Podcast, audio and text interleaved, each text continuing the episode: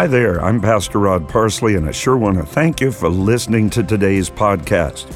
I'm the senior pastor of World Harvest Church, where we love God and love people, and I hope you'll be inspired by today's message. Now, for more great content and lots of updates, I'd love to connect with you online at rodparsley.com. But right now, let's head into today's episode.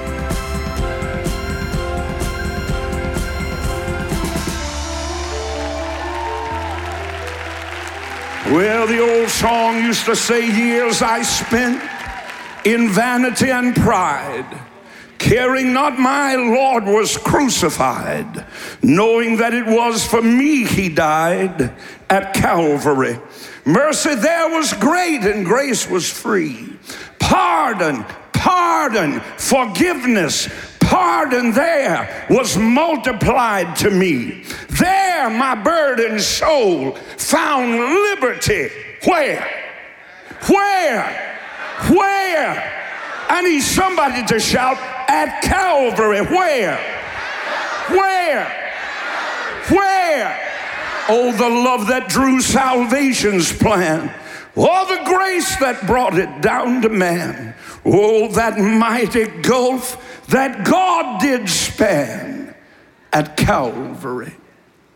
I want to thank you for joining me tonight for a series of messages from that brand new book entitled The Cross One Man, One Tree, One Friday, where we will examine firsthand the scandalous cross of Jesus Christ. I, I want to begin tonight by telling you a little bit of my personal journey along the way.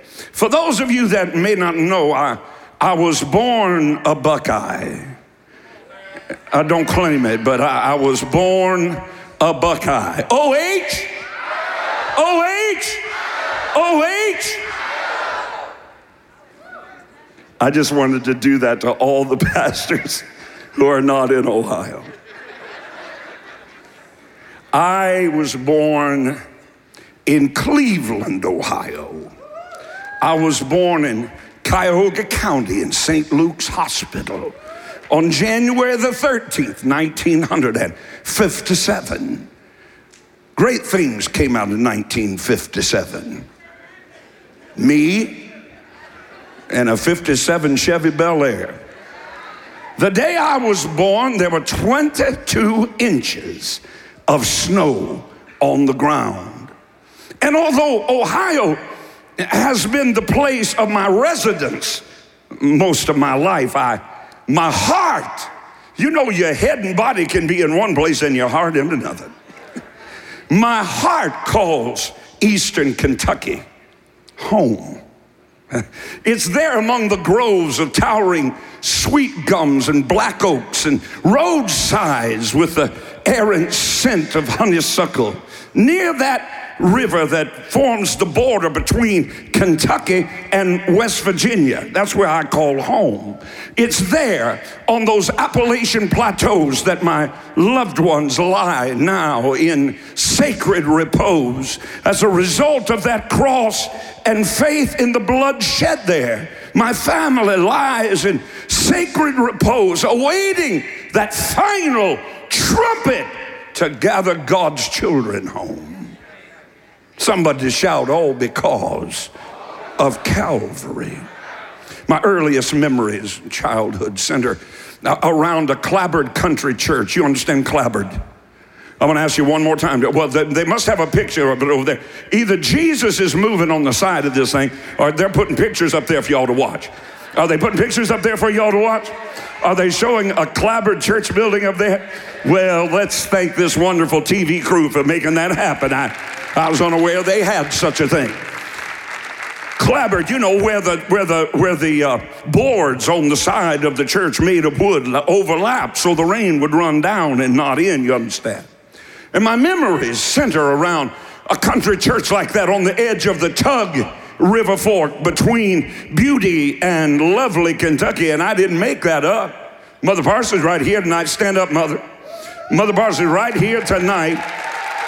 Turn around, wave at these people. I want to see how pretty you are.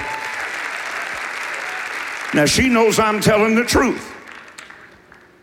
Our little town was situated between lovely Kentucky and beauty Kentucky. Little town was called Warfield. That's how come I got a fighting spirit up in here. It was situated not far upstream from a God constructed intersection where the Levisa Fork and the Tug Fork of the river came together to form a little short branch called the Big Sandy River that runs into the Ohio River, the Ohio into the Mississippi, and the Mississippi into the Atlantic. In the hills near that God constructed intersection, in those little country churches where the preachers worked a 60 hour week on their job, Nobody paid their salary but the strength of their own back and the sweat of their own brow. But they would stand in the pulpits of those little clapboard church buildings and they would preach until I developed a lifelong love for that old rugged cross. Uh, as a boy, I logged a whole lot of hours sitting on a hard, we didn't have any padded pews. We didn't have a crystal chandelier. We didn't have a program that was always new. I didn't have Tonka trucks to play with. There wasn't any children's ministry that I knew of except being in the tabernacle of God in that little clapboard church building while they preached and sang about an old rugged cross on a hill far away. I was always fascinated in those days by the glass windows, stained glass, glistening in the morning sun. They lined both sides of those little clapboard board church buildings. Every window was unique, every one of them depicted a different Bible scene in it. There was Noah's Ark, and there was Jesus with doves coming down as John was baptizing in the River Jordan, and there was the creation story, and there was something about Revelation. I never did quite understand that one, but one thing they all had in common was they had a cross conspicuously placed right in the middle of every single window. And before I was ever old enough to understand what they were preaching about, before I was cognizant enough to understand the lyrics of the songs they were singing, I was already viewing life. Hear me now. I was viewing life through the clarifying lens of that cross. My gaze through those stained glass windows merged like twin rivers with the truths. that came from two sides. First of all, they thundered from the pulpit. Every sermon I ever heard growing up in those churches had the cross of Jesus Christ as its central focus. Then the hymns that resonate in my memory to this day always had Calvary at their core. I can still hear those voices echoing through the rafters. What can wash away my sin? Nothing but the blood of Jesus. What can make me whole again? Nothing but the blood of Jesus.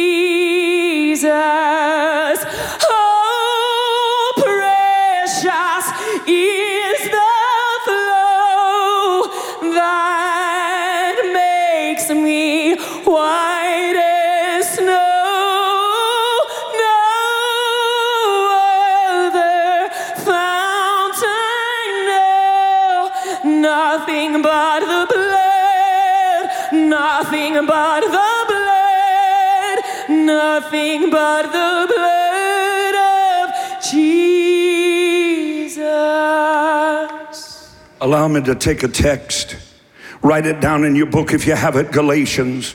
Paul's letter to the church at Galatia, chapter 6 and verse 14, where the Apostle Paul shouts, God forbid.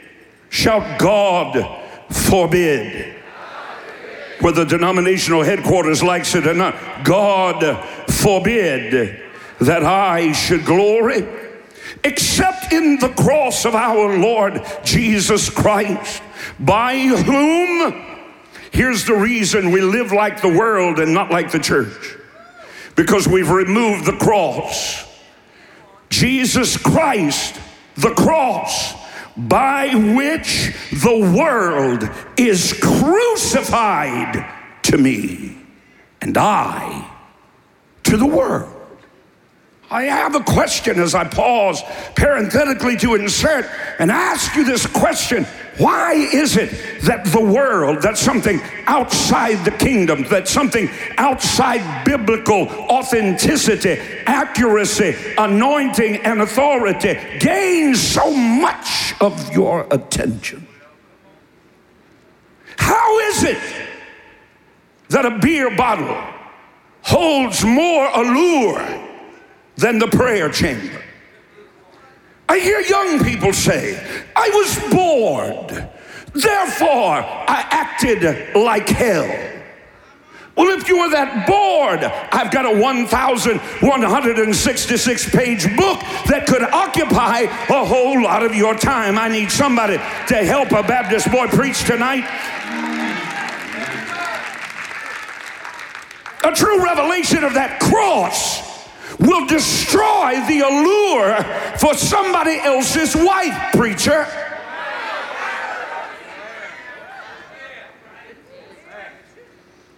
A true revelation of the cross will destroy a rebellious, demonized, Absalom spirit that causes men to walk in and dismantle and destroy and cut and have no regard for pulling up the roots that another man has labored in his entire life to gather and cut off some little group of sheep to take across the street so he can be the big fish in a little pond. These three situations I did not just pull out of the air. They are three situations that I have dealt with with other churches in the last two hours before I walked on this platform. And people say, What's the problem? What's the matter? The world still has control. The world still has too much allure. The world still has. Listen, you bat your little eyes at me all you want to. All you get's a rebuke from me because there's no other woman in the world. Every other woman in the world looks disgusting to me. Do you understand me? Because this cross looks beautiful to me. Preachers ask me, Aren't you tempted to do thus and so? I never have that thought, much less that temptation. I need to preach this right here. I'm going to preach it whether I get any agreement or not. I don't.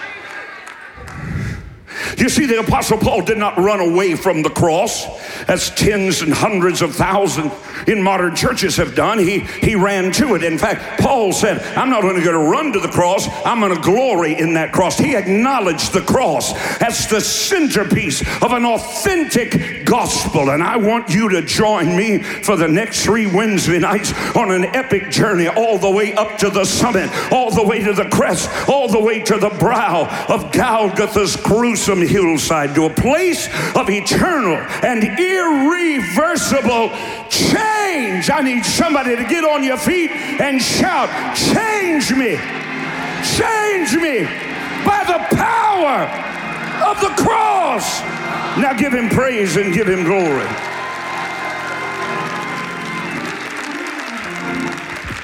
Nineteen forty nine, it's in the book. In 1949, yeah. An author by the name of Eric Blair published a book. That, that book would become one of the world's and history's most popular and best selling novels. It was written to point out the dangers of totalitarianism. It's one step beyond socialism socialized medicine, etc., etc., etc.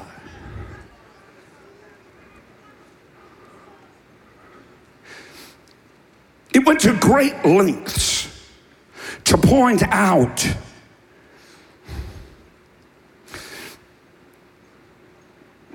that power and the links that people will go to who have received power to preserve their power. The book was entitled 1984.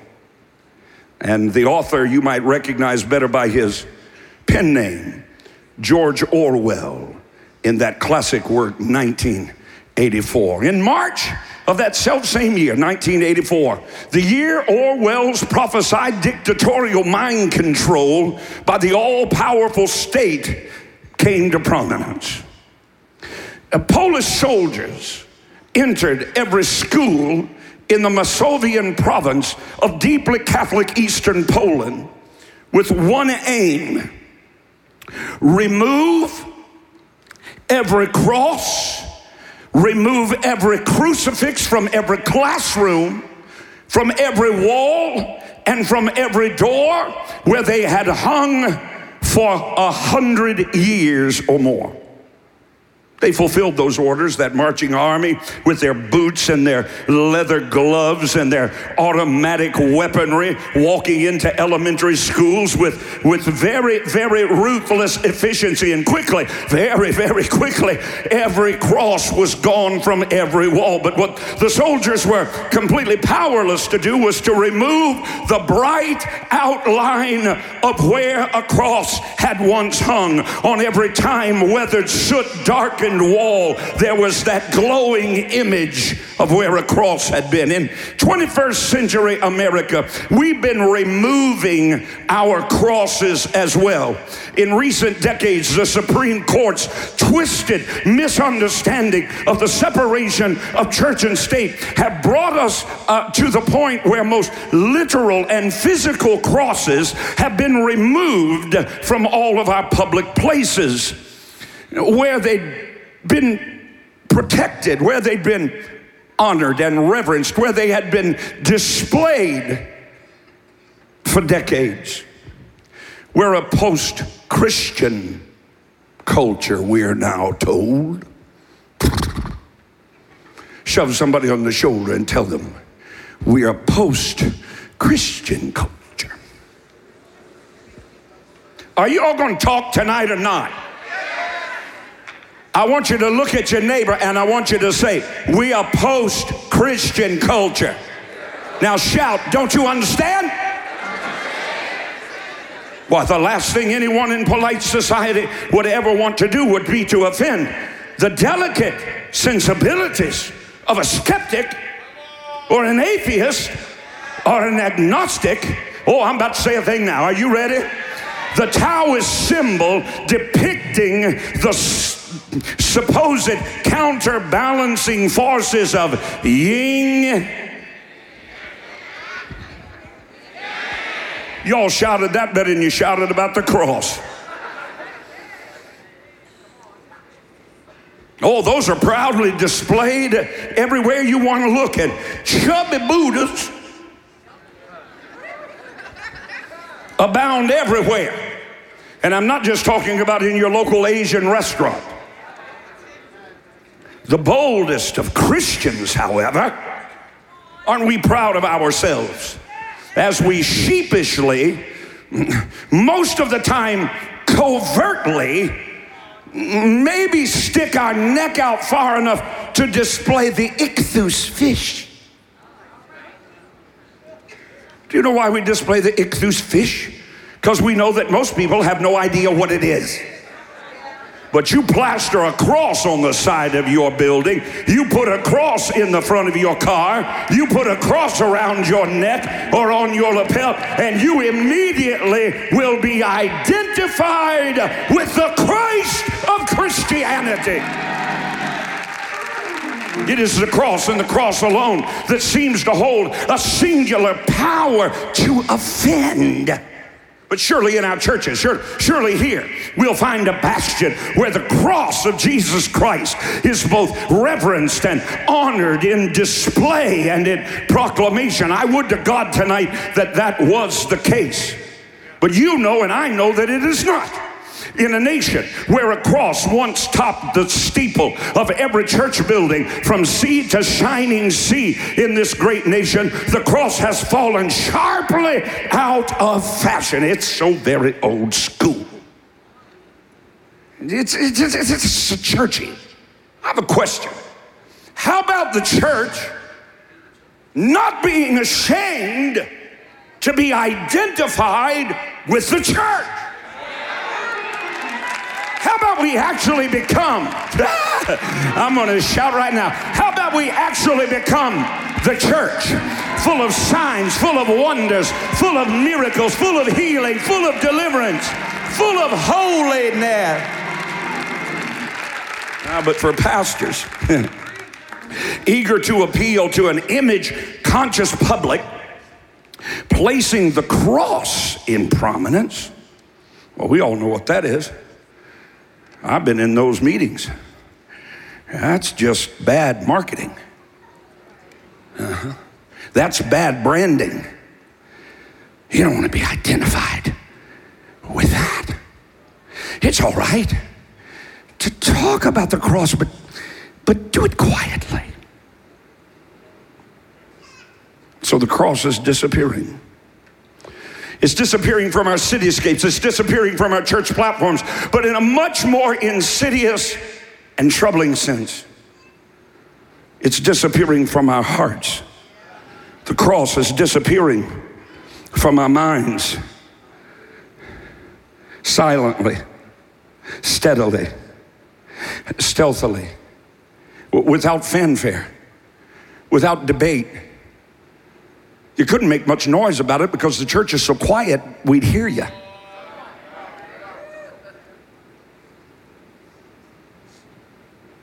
We've slipped the cross out. We've slipped it out of our singing. I tried to listen to a very popular Christian worship album on the way here. I heard three songs in a row about Jesus being my lover. What are you listening to? Jesus is not your lover. How crass,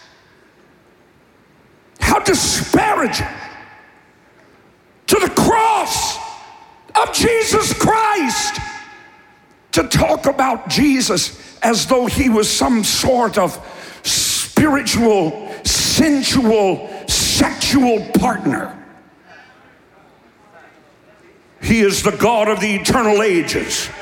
He is the I am that I am. He speaks and the earth trembles. His train fills the temple. His glory destroys the darkness.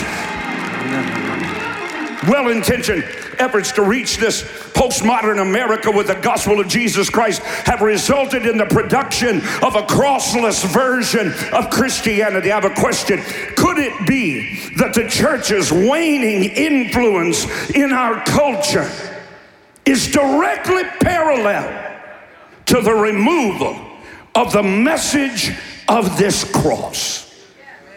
Churchgoers, they, they're happy to embrace Jesus the teacher. Jesus, the, everybody say, Jesus the teacher.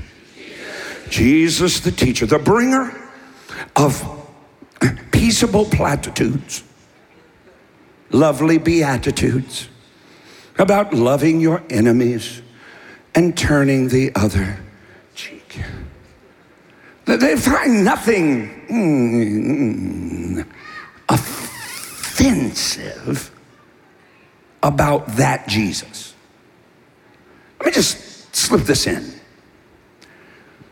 I have been told for the last nearly 40 years, Pastor, if you would just adjust your message ever so slightly.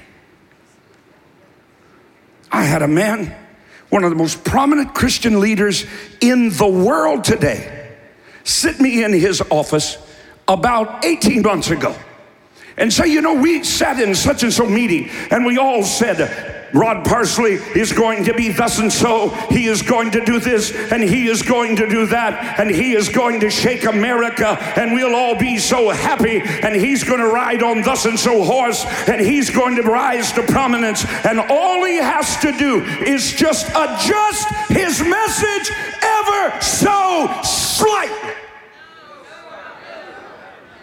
And I'm going to come in here on Wednesday night and you're going to sit there and stare at me and not shout.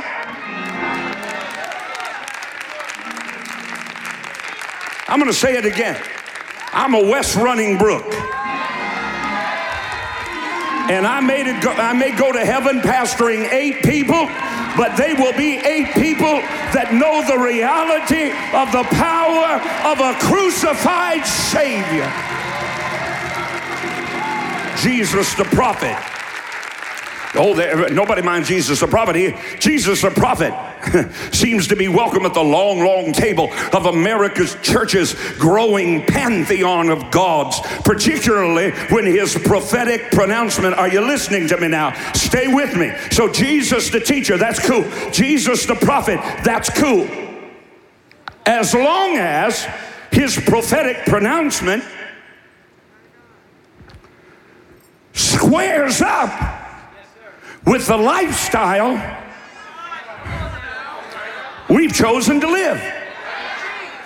And let me tell you, my dear brother and sister, sitting in these World Harvest Ministerial Alliance churches all over America tonight, you ought to thank God for your pastor. You ought to get up right now out of your pew and go hug his neck. You ought to thank God and shout and run and dance that you've got a man or a woman of God that is not going to bend to the pressure of this modern age because they care for your soul the admirers of Jesus, the teacher, and the admirers of Jesus, the prophet, shrink back in horror and embarrassment from Jesus, the crucified Lamb of God, slain for the sins of a dying world, spat upon. I heard a modernist preacher the other day say, who wants to serve a king that allows himself to be spat upon? Bolted with angry nails into biting wood, writhing like an animal in his own blood. No, no, no. Calvary's just too ugly. It, it's too shame soaked. You're not going to win friends and influence people. You're not going to pack your church out on Wednesday night talking about the cross. It's too grotesque in its implications of sin. Here's the problem. Here's the reason Christians don't want to run to the cross and embrace the cross because they have yet to allow the blood of that cross to deal with the core and the root of their own sin. Therefore, they feel overwhelmed with guilt and turn away.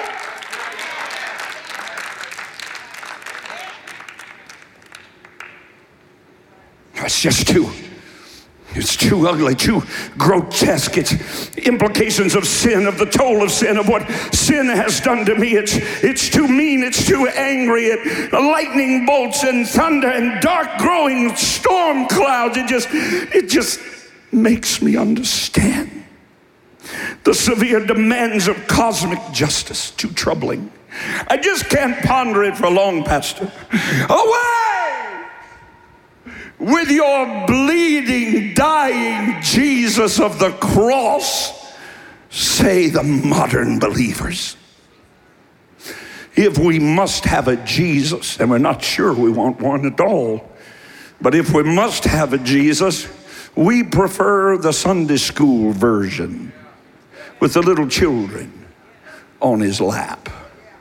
So a generation silently slips the cross down out of its conspicuous place and hook on the wall of its theology. Much more pleasant, less troubling images are found to hang there in its place, and a stream of new books and preachers call for a reimagining. Everybody shout, catchword. I want you to get it. Catchword. Write it down. Reimagining. Reinterpreting. Rethinking. You know, you know what you know what you do when you don't believe, don't you? You think. You reason. When you're standing in faith, you don't reason, you obey. Oh, I'm preaching. Now, I'm going to point out some folks to you. They're all in the book. So if you want to write me a letter, my address is Post Office Box 100, Columbus, Ohio. I'll be glad to read it. Please try to print neatly. The late, overwhelmingly influential, infamous pastor of the Riverside Church in New York City, Harry Emerson Fosdick, said, the traditional view of the cross and the doctrine of the atonement made Christianity a slaughterhouse religion. He suggested that Jesus' substitutionary death and sacrifice in our place because of our sins, are you ready? Is pre civilized barbarity. Now, I'm going to stop right here because I feel under the apostolic mantle that I am feeling the weight of at this moment. I need you to understand that a lie is a lie regardless of how many people shout it's the truth. A lie is a lie regardless of how that lie makes you feel. Lies often make you feel better. Compromise will always take the pressure off. I'm going to say it again. Compromise will always take the pressure off. Now, I need to say something to Mr. Fosdick. Hebrews 9 22. Without the shedding of blood, there is no remission for our sins. There is a scourge and a curse flowing in an undercurrent and boiling to the surface in the boiling cauldron called religion in the United States of America. It is sweeping the landscape. Those that no longer believe in the rapture, they don't believe in heaven, they don't believe in hell, they don't believe in eternity, they don't believe in the doctrine of sin, they do not believe in the doctrine of substitutionary atonement. And if we do not cleanse ourselves from these damnable doctrines, the church will fall by its own weight.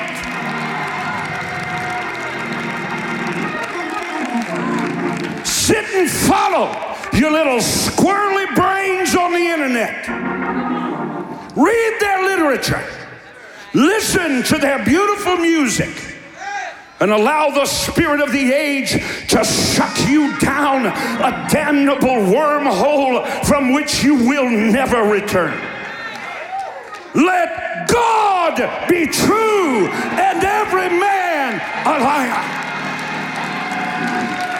I got a feeling every church connected with us tonight is shouting a whole lot better than we're shouting here in Columbus. I'm going to give you another challenge. Chance, let God be true and every man a liar. About to say it. You can find these scoundrels lurking in the open in what is commonly referred to as the emergent church movement. They seek to rebrand, rethink, rename Golgotha. One of those leaders, Brian McLaren, author of the book A New Kind of Christianity, states that the view of the cross that he was given growing up features a God who needs blood in order to be appeased. If this God, says he, does not see blood, this God cannot forgive. A common understanding, said he, of the atonement of the cross represents nothing more than a God who is incapable of forgiving unless he kicks somebody else.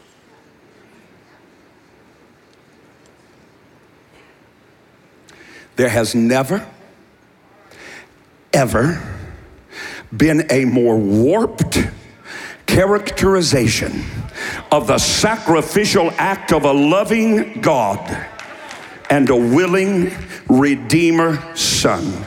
No man took his life from him. God did not murder his son. He is not some kind of murdered sacrifice. He is the Lamb of God who willingly declared, I have the power to lay it down, I have the power to pick it up again. No man takes my life from me. I freely offer it for you.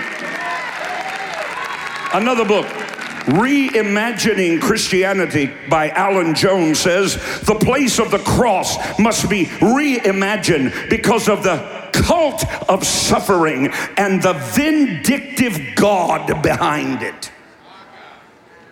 I want to make an announcement these distortions of the cross's earth shaking significance must not, cannot, and as long as I am breathing with a microphone and somebody listening, these distortions of the cross's earth shaking significance will not go unanswered.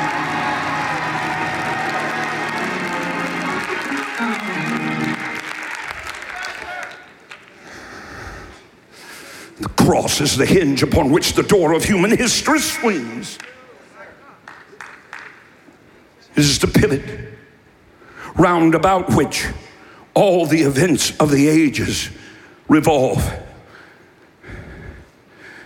It is the fulcrum of God's grand and glorious lever for a thousand years in the crafting where one man on one tree on one Friday pried a fallen human race out of the unyielding diabolical grasp of the adversary himself. I'm talking, I'm preaching, I'm proclaiming the cross of Jesus Christ, rough and rugged, mangled and mean, for it is here at this intersection of two rough hewn wooden beams that we can can view with horrified wonder the raw veracity of the love of Almighty God for a fallen race. Somebody shout, two beams one vertical pointing simultaneously to heaven and to hell, the other vertical, horizontal, excuse me wrapping its arms around the totality of the circumference of the earth, extending outward, outward, outward, encircling the entire planet. The cross.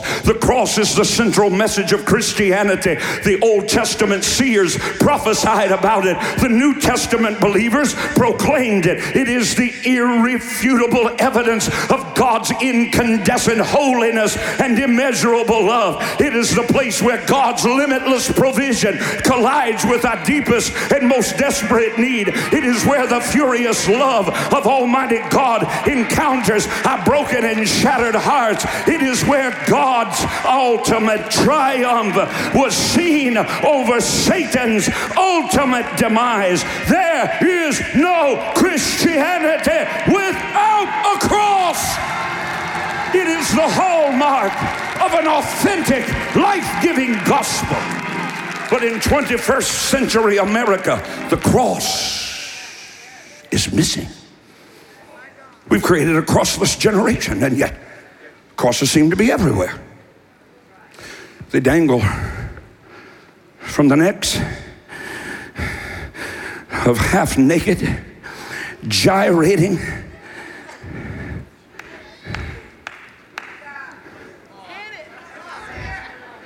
godless, so called Christian pop stars.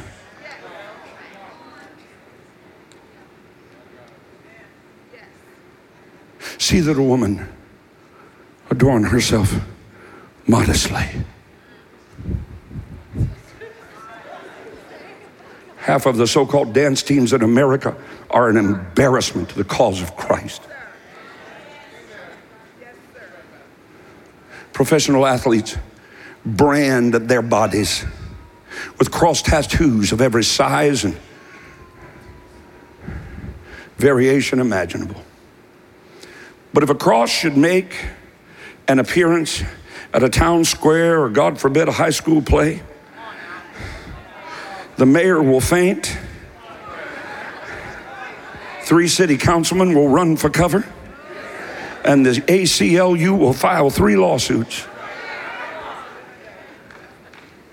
Don't you see that we found a way to both trivialize and marginalize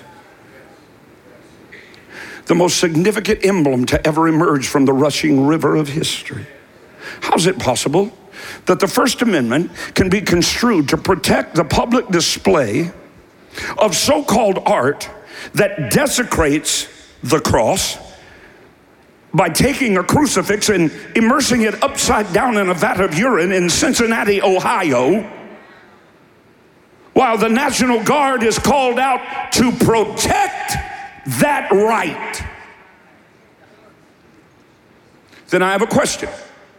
Why can't a local high school teacher wear a breakthrough cross lapel pin to algebra class? I refuse to be silent as long as the schools that my tax dollars support continue to be the enemy of everything I teach my children to believe. Get the cross back in the school, and you might not have to have bullying classes.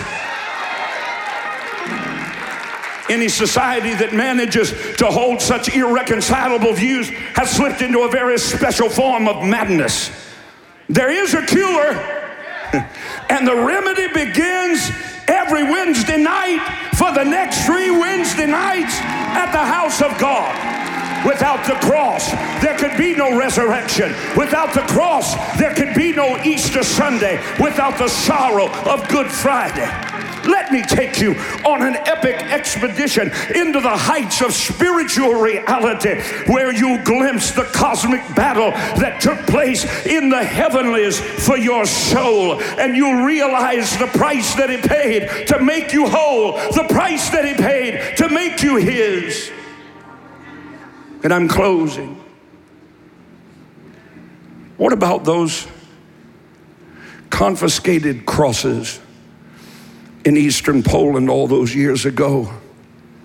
Well, one of the schools that was purged of every vestige in remembrance of the cross of Christ was in a little town called Garwolin. There, armed soldiers entered the school and removed seven very large crucifixes that had been hanging on those walls since 1920. But when dawn broke the following morning, students arrived to find new crosses occupying the space where the old ones had hung. In the cover of darkness, their parents, parents who refused to allow armed soldiers to take the crosses out of their children's schoolhouses.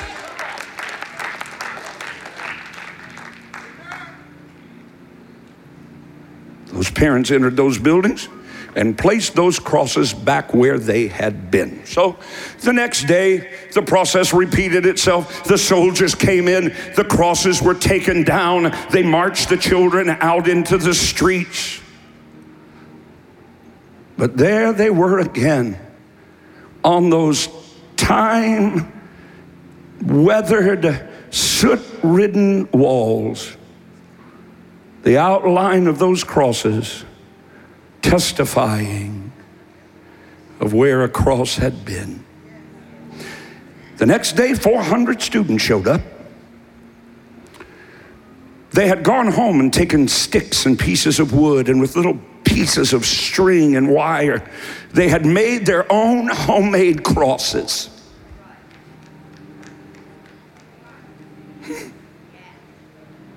Here came the soldiers again. Riot police arrived, drove those cross bearing little children into the streets of Garville, and so those children began to raise those handmade crosses up to heaven. They marched to a nearby church where they thought they would find security. And when they got to that church, those 400 students found themselves joined by 2,500 more elementary students from nearby elementary schools. Soldiers circled around that church, but not before the international press arrived. Instantly, images of those throngs of singing children and their little homemade crosses were broadcast around the globe those television cameras broadcast to a watching world the words of a courageous local priest who addressed the weeping children in that church. Here's what they heard him say There is no Poland without a cross. Can I make an announcement tonight here in Columbus, Ohio, and around the world? I need somebody to shout because there is no triumphant culture transforming Christianity Christianity without a cross either. Hey, thanks for listening to today's episode. If you enjoyed it, I want to invite you to tell someone in your life about the podcast. Hope you'll do it today. Head on over to iTunes and leave a review. Share it on your social networks for me. Really helps me get the word out. I'd love for you to connect with me on Facebook, on Twitter, on Instagram. No easier way for me to minister to you every day and throughout the day, and for us to join together in faith as God moves in and through your life. You can find links to all my pages at rodparsley.com. God bless you now, and I hope you'll listen again soon.